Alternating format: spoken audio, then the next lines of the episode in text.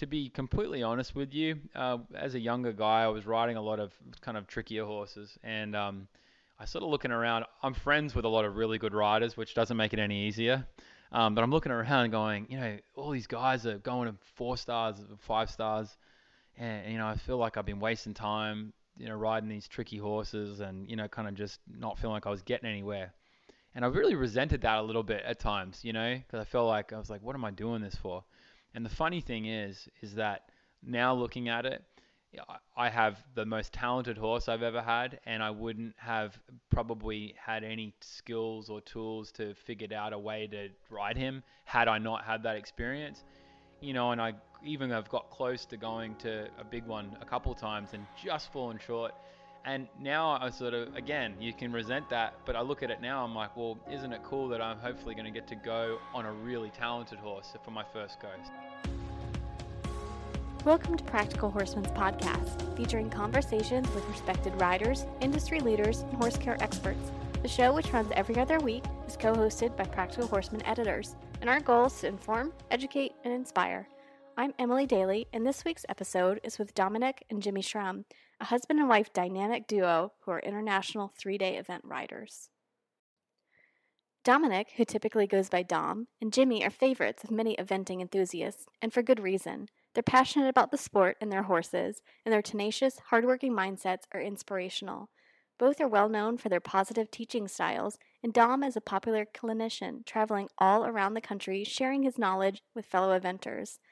As two of the top up and coming riders in the U.S., they've developed a bit of a fan club over the past few years, beginning perhaps with their popular YouTube channel, Evention, which covers an array of horsemanship topics, among other things. I definitely recommend checking it out because it's informative and hilarious. As you'd be able to tell from his accent, Dom grew up in a small outback town in Australia, half a world away from Jimmy, who began eventing in Texas. Dom was lucky to train with top international riders, and his passion for eventing took him all over Australia, England, Germany, and ultimately to the United States, where he made his home in 2010. Jimmy also worked with some of the most respected trainers in the U.S., helping her gain the experience needed for her debut at the Rolex Kentucky three day event a few years ago. I'd wanted to chat with this pair for a while, and I finally got the chance to pin them down at the eventing showcase in Aiken earlier this spring. At the time, Dom was gearing up for his first trip to a five star event with his top horse, Bolytaire B, as well as juggling a busy teaching schedule.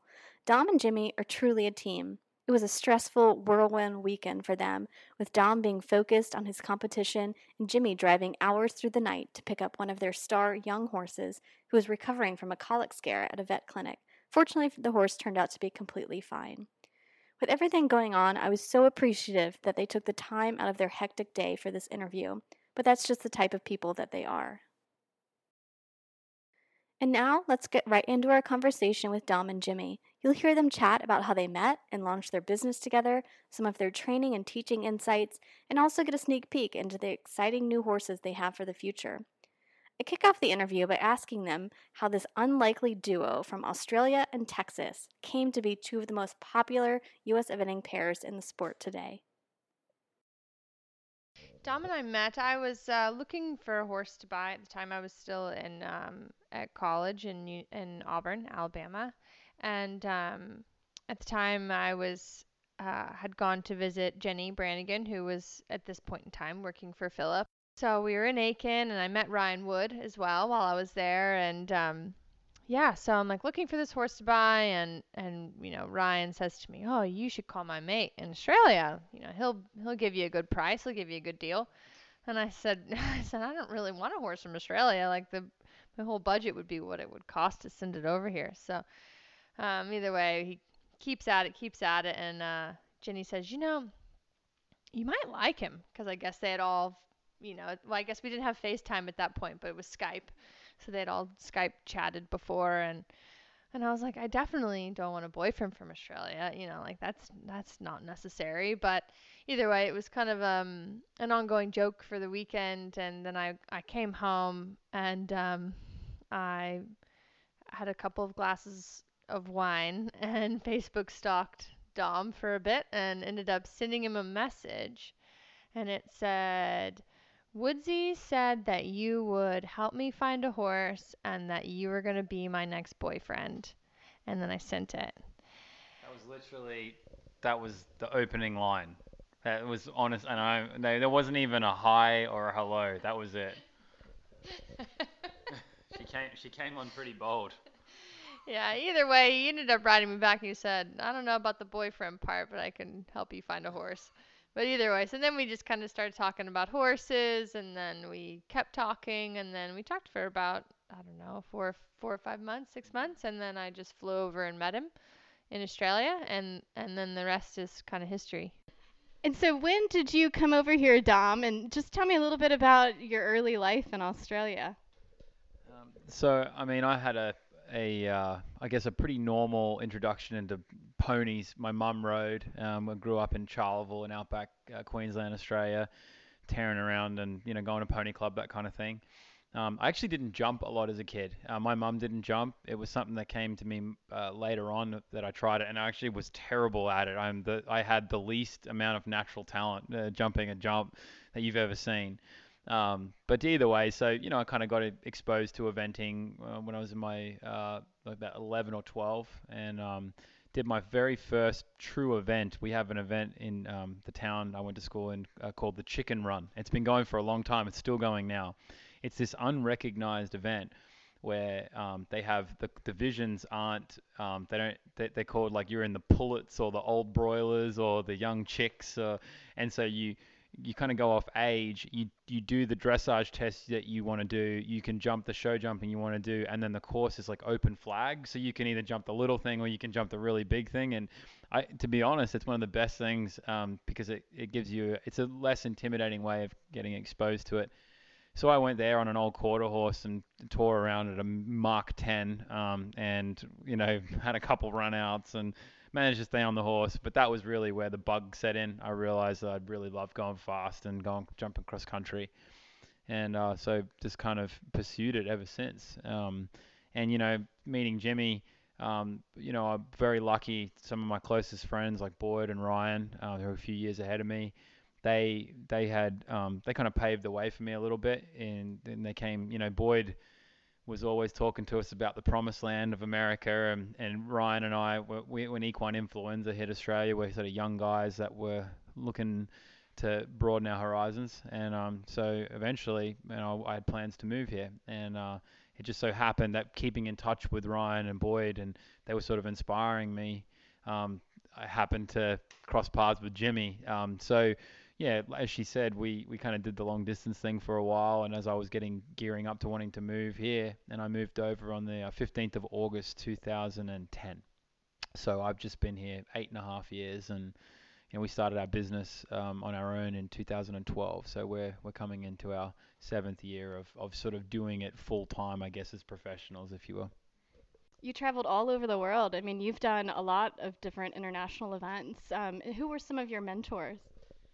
So I started out with uh, Christopher Burton. I would say would be my biggest influence. I, I got the chance to be a working student for him right out of high school, and he was a um, he was he was probably at a similar point to where I'm at now. Um, he was just breaking through and had some horses, and so it was an awesome time to be um, kind of getting that exposure. I got to see where he first got selected for a team for a Trans Tasman Championship. I got to go to Four Stars and um, so that was a really cool thing to kind of see him transition. I real it's kind of I, I, I draw on some of my experiences with that now as I'm starting to get closer myself to breaking through a little bit.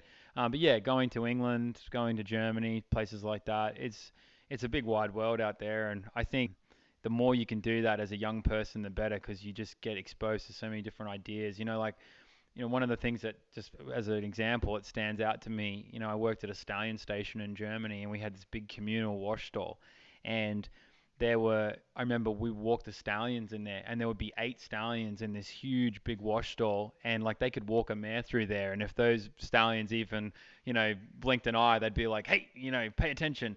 And I, I'd never seen horses be able to have that level of discipline before. It was just, I remember one of those things I was like, wow, this is, it's crazy how much of a art these guys have it down to and the history of it, you know, and like the sport in England is just when you go there, you realize it sort of is the home of eventing, and I don't know, it's just really cool to get that perspective.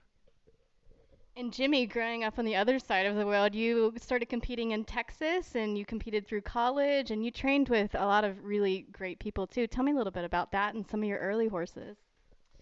Being in Texas, everyone kind of just makes the assumption that you're going to go the western route, and that just didn't happen for me. And you know, I I had a really great start with um, you know Pony Club, and I had a really good instructor growing up, uh, Chrissy Hall, who you know pretty much navigated me through all of my lower levels into the into the one star level and then um I went to I went to school and I was fortunate enough to meet uh, Mike and Emma Winter who were based in Georgia at the time. You know, it it was funny everyone talks about this like stigma of the East Coast and it is a different ball game out there. So I learned a lot from them just in how to function at FEI events, how I'm supposed to wear my hair in my helmet, you know, that I shouldn't be wearing bright yellow cross country vests and fire saddle pads, you know, like just they cleaned me up a lot and they taught me a lot about the horse management and I got to groom at a lot of FEI events and um, you know, groomed at a Kentucky or two and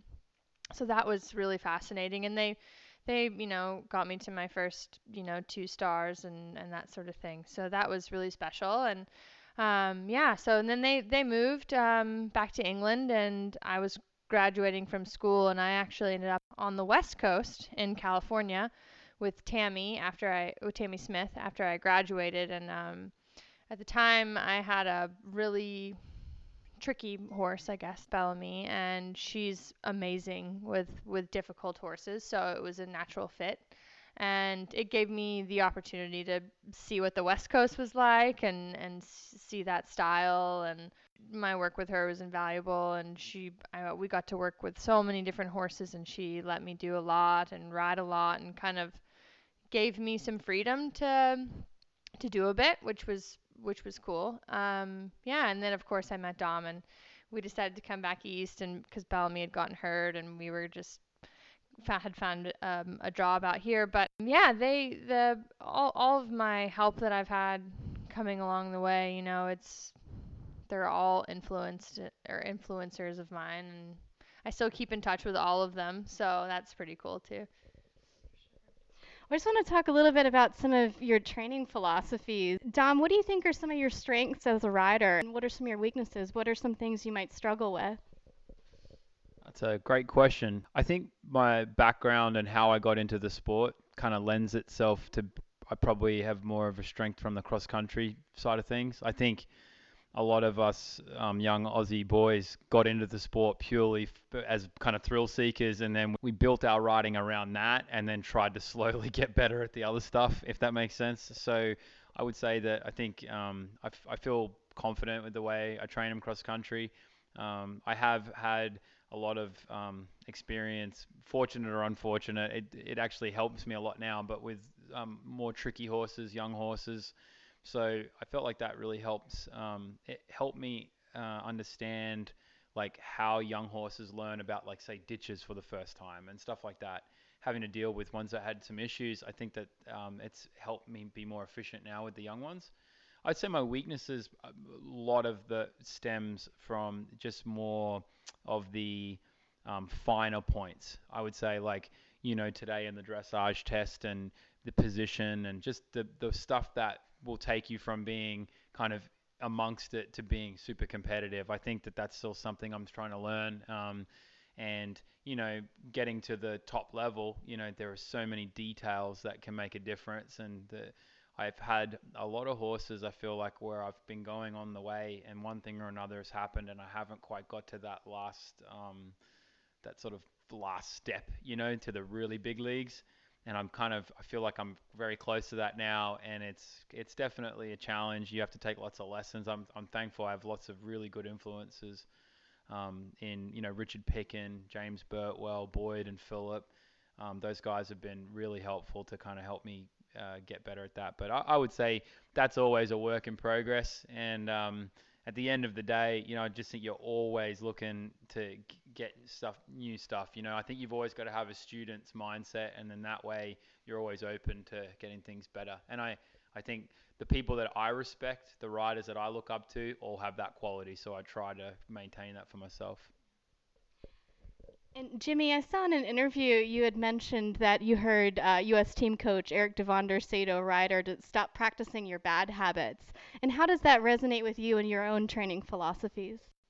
I could say that, you know, af- after hearing that, basically I just have become a bit more meticulous about every step that I that I that I take when I'm riding. Um, you know, and and I when I teach a lot of students, I I have this same thing, and it it's something I harp on. You know, it's you know when you're jumping, like let's say you're having a jumping lesson or something, and you do a transition, even as simple as from walk to trot or trot to canter, and it's not is something as acceptable that you would want in the dressage. Like if you wouldn't accept it in the dressage, you shouldn't accept it when you're jumping, you know, so go back and repeat, go back and repeat. So there's a lot of repeating going on, you know, cause you, you try and just make your horse understand that, you know, you're not trying to be mean and you're not trying to be unfair, but there is a standard that needs to be upheld and you have to be disciplined with with that. Um, and I think that's the only fair way to do it to the horse. So that's what I took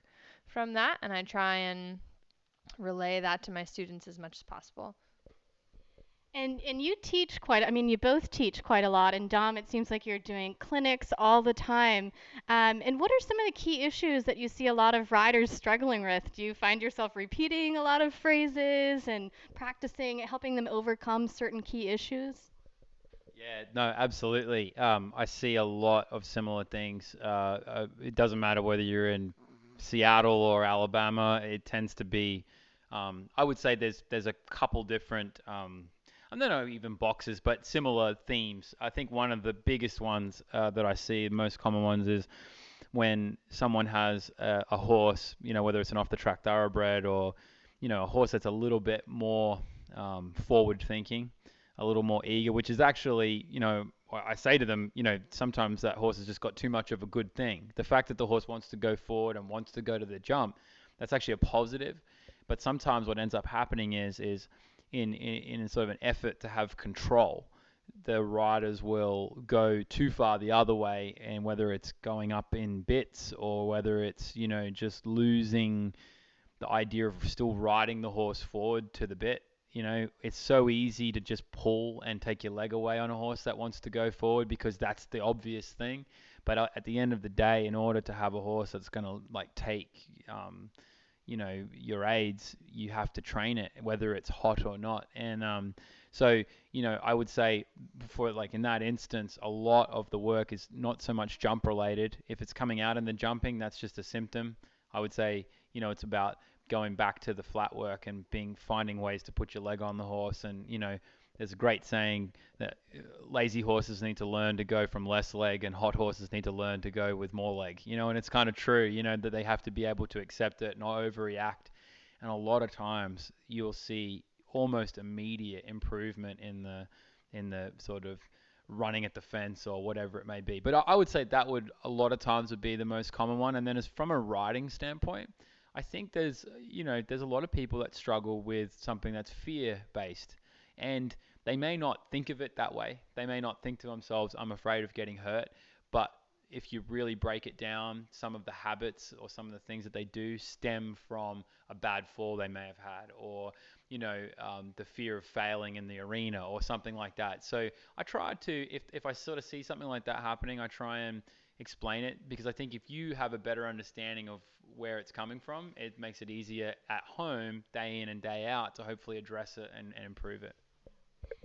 I mean, and along those lines, how do you stay mentally focused and mentally in the game? You know, especially if something doesn't go well, how do you stay on goal and on task? Um, you know, at an event um, or in your own training. I mean, horses can break your heart. It's disappointing. It's so tough. It's such a tough sport. So, how do you really stay focused on your goal? That's a great question. Um, so, uh, like for example, today I've got my great horse Bolytaire B here, and um, he, if you see him go, he is a fantastic horse. Is super talented. Is is as capable as any horse out here. Um, you know, and he got a little hot today, and it's disappointing because he was very competitive, say even last week at Pine Top, And today he kind of dropped his bundle, or we dropped our bundle together a little bit. I think at the end of the day, you know, it's such a big picture sport. You know, um, it takes so long to get them there, and you know, for me, I would say the CCIs, the big three days, Kentucky, it happens to be this year. They that that become is the focal point for me, and then you sort of start from there and work your way back. And so, you know, it's hard. I come off the off the test disappointed because there's a lot, not just me. There's a lot of people working really hard for this uh, combination to come together. But at the same time, you can always turn it around and say, well, I'm kind of glad that happened today, so that I have time to maybe go back and look at my warm up or whatever it is. Um, you, one thing I have learned the hard way is you've got to be really careful not to attach your fulfillment or your joy or whatever you want to call it to your results because eventing has so many things that can happen and go wrong, as you said. And if you if you if all your satisfaction comes from how well you do on the weekend, you're going to spend so much time disappointed that it will be hard to you know be resilient because you know at the end of the day you just have to be ready for things to not go to plan. Now, hopefully, one day it does, but um, you know, I think I try really hard to even if it even if I'm really struggling, you know, if it's a tough tough pill to swallow, like say for today, I think it's important just to reconnect. You know, I, I, I was lucky enough to, to contact and have a discussion with Bolytaire's owner, Janet, today.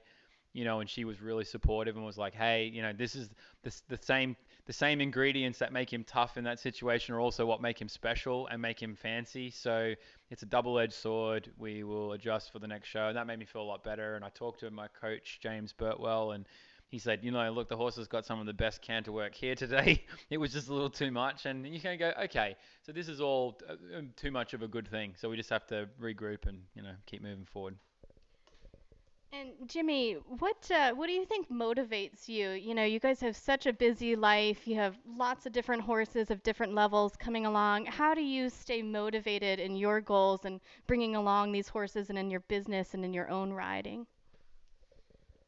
To be honest with you, I think a lot of it is that Dom and I really like to have fun, and this is fun for us. You know, it's fun for us to um, get out and ride every day and take lessons. You know, and the other day we got to cross country school our you know intermediate advanced horses together, and that was really fun. So it's easy to stay motivated when you have a good team and you have a good support crew behind you and it's great that we have each other because we you know when one's feeling a little bit you know, lax, the other one can kind of give you a hand up. Um, so that that's really cool, and I think I do think it helps that we have a lot of support that's also cheering us on and and you know wanting us to do well. And I mean, there's always room for improvement, obviously, but it's not that difficult really to stay I, I don't think we find it that difficult to stay motivated because we have this amazing life and amazing job i think the hardest thing for us is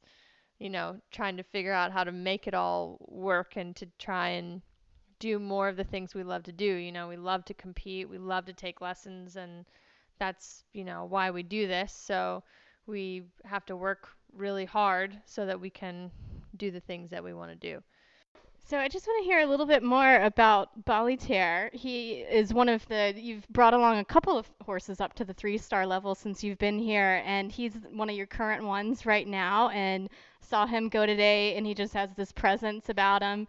I mean, he is just such a cool horse, but he's had a lot of ups and downs. You've been really patient and just bringing him. So tell me a little bit about um, kind of your time with him.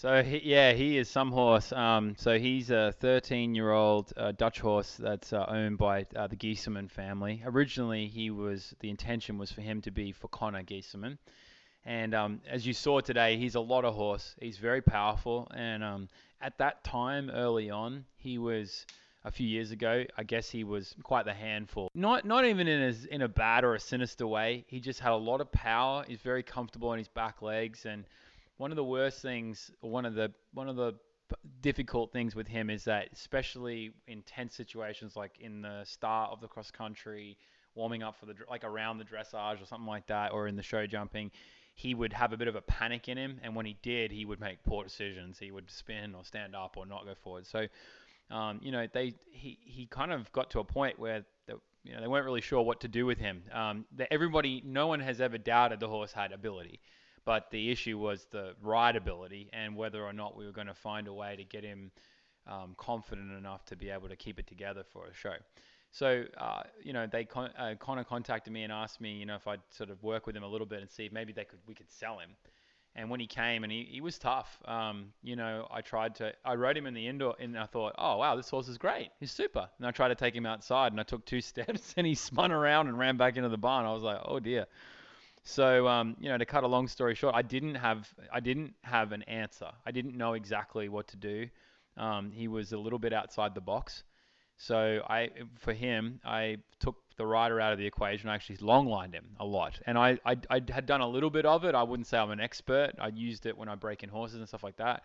But basically, my theory was if I could long line him and get him confident, I was behind him, so there was no confusion as far as with the rider getting involved if he wanted to jump up and spin around and you know because that's intimidating you know for you especially if they if they get really high up so I was the idea was that by being behind him, being able to steer him, that kind of encouraged him to go forward. I made him. He had the most supercharged cluck that you've ever seen. If I clucked at him, he went forward, and uh, we did miles and miles and miles. Um, like we were going. I took him everywhere. I took him to cross country schooling, and I would long line him through the water and up and down banks and jump jumps even on a turn and I took him to competitions. I long line him. I mean, Phillip and Boyd, it was a bit of a running joke for a while. They're like, "You ever going to ride this horse?" But the idea being was that a the the clock would kind of carry over. That's the one thing, or I think is the one thing you can carry over from the ground to associate with an aid. So that was the idea was that when I finally got on him, if he if I felt that feeling like he was going to get panicked, if I put my leg on and clucked with it, I had so that was, and thankfully, I mean, I didn't know if that was going to work, and um, thankfully, it seemed to work. The other thing with him was, you know, cross country, he would get a little strong and a little nervous in the warm up. Um, just, I think, through exposure, he's gotten good. I actually walked in the middle of a couple cross country courses just to kind of keep it interesting for him, catch him a little bit off guard, and him sort of go, oh, hang on, I don't have it all, you know, I don't know exactly what's going to happen. And it turns out that the horse is actually he's by far the best cross country horse I ever rode, and he's just so bold, show jumping. I mean, he's a real triple threat. Yeah, I've learned a lot about horses, and to be completely honest with you, uh, as a younger guy, I was riding a lot of kind of trickier horses, and um, I sort of looking around. I'm friends with a lot of really good riders, which doesn't make it any easier. Um, but I'm looking around going, you know, all these guys are going to four stars, five stars, and you know, I feel like I've been wasting time you know, riding these tricky horses and, you know, kind of just not feeling like I was getting anywhere. And I really resented that a little bit at times, you know, because I felt like I was like, what am I doing this for? And the funny thing is, is that now looking at it, I have the most talented horse I've ever had, and I wouldn't have probably had any skills or tools to figure out a way to ride him had I not had that experience you know, and I even have got close to going to a big one a couple of times and just fallen short.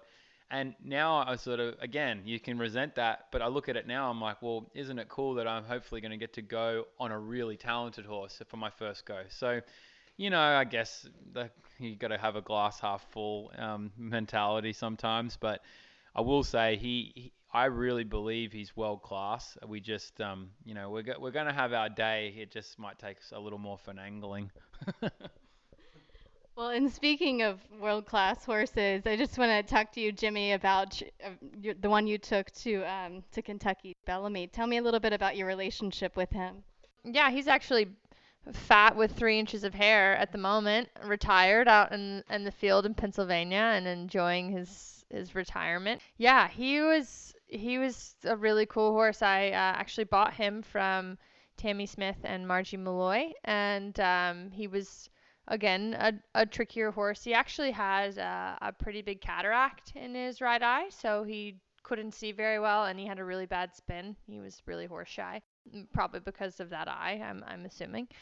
And uh, yeah, so we had a we had a hell of a time um, in every warm up. He was a hotter type, but he was a little freak jumper, you know, just unbelievable. There were so many rounds I should not have jumped clean, and he was just, uh, you know, jumped out of his skin for me. So that was pretty special. And um, it, you know, Kentucky was a really ama- amazing experience. Um, I'm clawing and fighting my way to get back since I uh, I didn't get to complete. Uh, I was pretty close.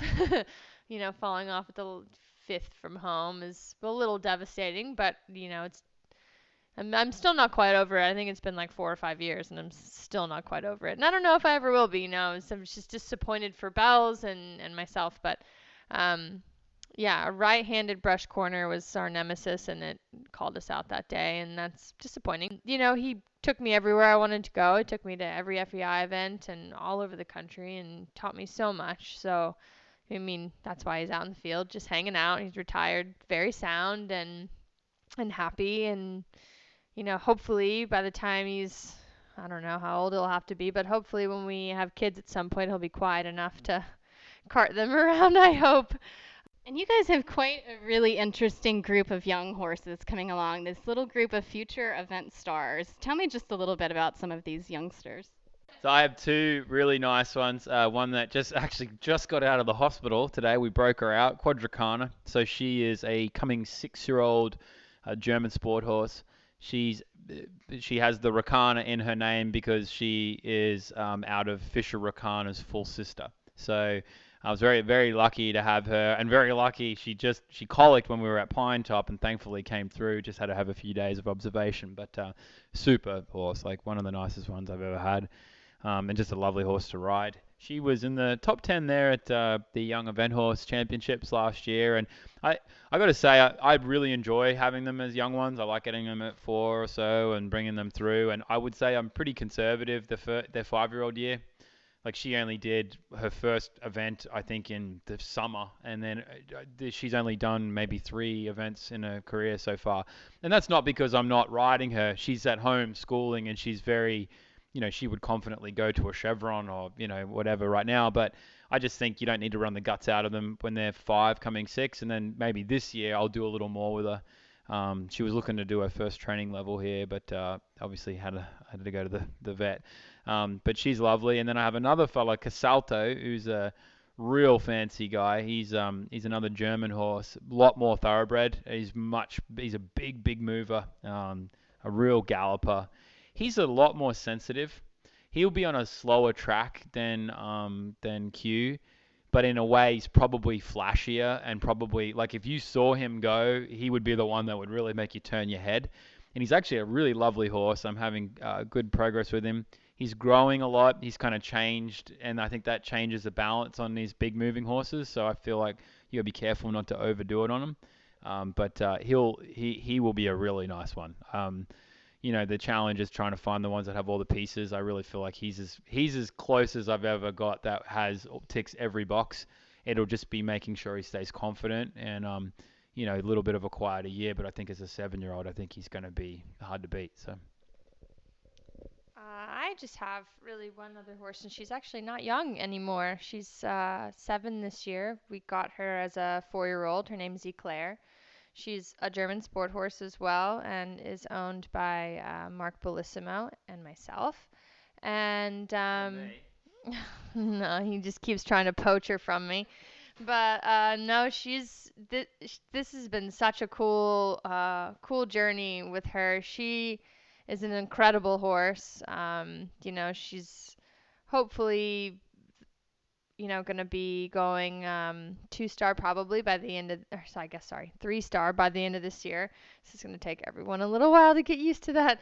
Um, but this has been really fun. You know, this is kind of the first one I've done from the very, very beginning and been able to do it by myself, not, you know, like sharing with someone else or whatever. And uh, she's fantastic. She did, um, you know, one stars all last year and was I think in the top 10 at every FEI competition she went to, except for maybe the last one because I ran really slow. It was pretty muddy. She's incredible. She took a little longer. She's very much a uh, an FEI type horse. Like she would not be a horse trials warrior. You know, she's she's fancy. She's a good mover, but she's she's not everyone's style, I guess you could say. She's a looks a bit thoroughbredy and she goes a little bit that way. Dom calls her the whippet, but she's you know she's affectionately affectionately the whippet, but she's tall and lanky. She's kind of like a German supermodel, strictly business and.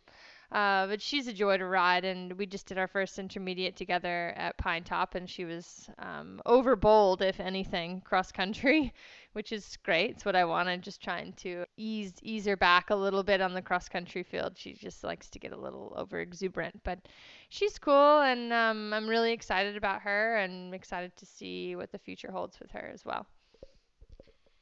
So this is a little bit of a twofold question, but if you could take any famous horse, past or present, for a little spin around cross country, who would it be? And what are some of the things you look for in an event horse? Well, I think we're all trying to figure that uh, piece of the puzzle out. I mean, it's it's something that it's I, I find this whole part really intriguing. I love the whole. I I've become more and more interested in the breeding, not necessarily because I'm breed specific. I don't care really what the breed is. I just think it's interesting looking at what are making up the horses that are successful and what the, the ingredients that I sort of seem to get drawn to. I really like a more of a blood sort of horse, more of the thoroughbred type horse. I think I've learned about more about the feeling and the jump on what is like a sustainable jump, what scope feels like. You know, it's it's sometimes it's easy to sit on a horse that's only four and it jumps kind of big and scared over a little jump and you think, wow, what a big jump. But then you think, okay, when they're seven or eight and they need to, it's a different sort of feeling when you want them to take you down to Ian Stark's big water at Carolina or, you know, it, it's a different feeling. So I would say uh, very much I think about their mind. I want them to sort of want to work and want to take me forward. That's a big thing. You know, in their jump, I think they need to be quick with their feet. I think the modern sport, you need something that's going to be um, a little sharper, I guess you could say, because of the nature of the show jumping and then just them to be quick thinkers. I don't, as far as the dressage movement, I really couldn't care too much about the trot. Uh, that's one thing if, if they move too good in the trot, it almost makes me a bit worried. I'm thinking, okay, am I just getting sucked in on the trot? I think a quality canter that's easy to collect, and then just you know a good outline. Dressage is, is about getting a nice outline, and it's easy for the horse. Um, as far as a horse that I would love to have a sit on, uh, my favorite horse in the world right now is a horse called Toledo de Kerser, who's a, a French-bred horse that uh, Tom McEwen rides. He's, I think he just looks the, the full package. Um, as far as a horse that, uh, like past horse, I thought that Murphy himself was always a really cool horse to watch go around. Just a true all-terrain vehicle that just sort of made it look uh, like he just loved it. So I, I, thought he was. I don't know if I could ride one side of him, um, but he definitely looked like a blast. I think, as far as I mean, Dom and I are pretty similar as far as what we're looking for and our ideas of what's going to make a, ni- a nice horse. Um, I think for me too, there's two things. Um, one, I have to like actually really love riding it. You know, I've, I've, you know, it's really easy to get on something and, and know from the ground that it's a beautiful horse, it's a good mover, it's a good jumper, and then you get on it and you think, I'll just learn how to ride it or I'll learn how to like it. And really, the horses don't change that much. You know, I mean, they do a little bit, but you don't really learn to maybe some people do. Myself in particular, I don't think that I do. So it's important for me to actually really love riding it, whether that means I end up with something that's maybe not as fancy or as good a jumper per se, but I love riding it. That means in my head I'm going to want to ride it every day, be on it every day, train it every day. And I think I'll put more effort into something that I love riding as opposed to something that I know is just super nice because it can be really actually disheartening to get on a horse that's very very nice and feel like you can't ride it. So that would be one thing. And um, for me too because I, I don't have i'm not gifted with a very good natural eye. I have to practice at it a lot to see a good distance. So it's important for me to get on something with either a consistent canter or one that i just for some reason can see you know see uh, a good distance on, to the jumps w- uh, with. So those two are um, important to me and I've been racking my brain on what horse I would would want to sit on and there's one I normally choose and I'm, it's like slipping my my head at the moment oh. and I can't think of You mustn't want to ride that. I know I must not want to ride it that much but the one that keeps popping in my head right now is Supreme Rock because that horse was just incredible of Pippa Funnell's and um, but yeah that's who's poking in my head of, of a good horse to go cross country on so yeah And you guys obviously spend so much of your life with the horses, but when you're not completely involved in the horses, what's something that you like to do for fun?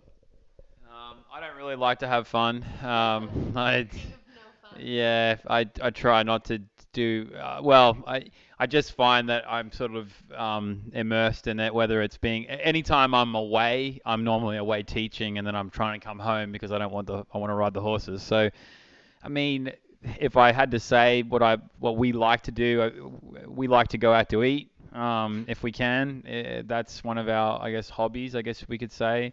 Um, horrible answering this question. um, make us sound so boring. Well, I'm kind of boring. You're less. Okay, you should keep answering it.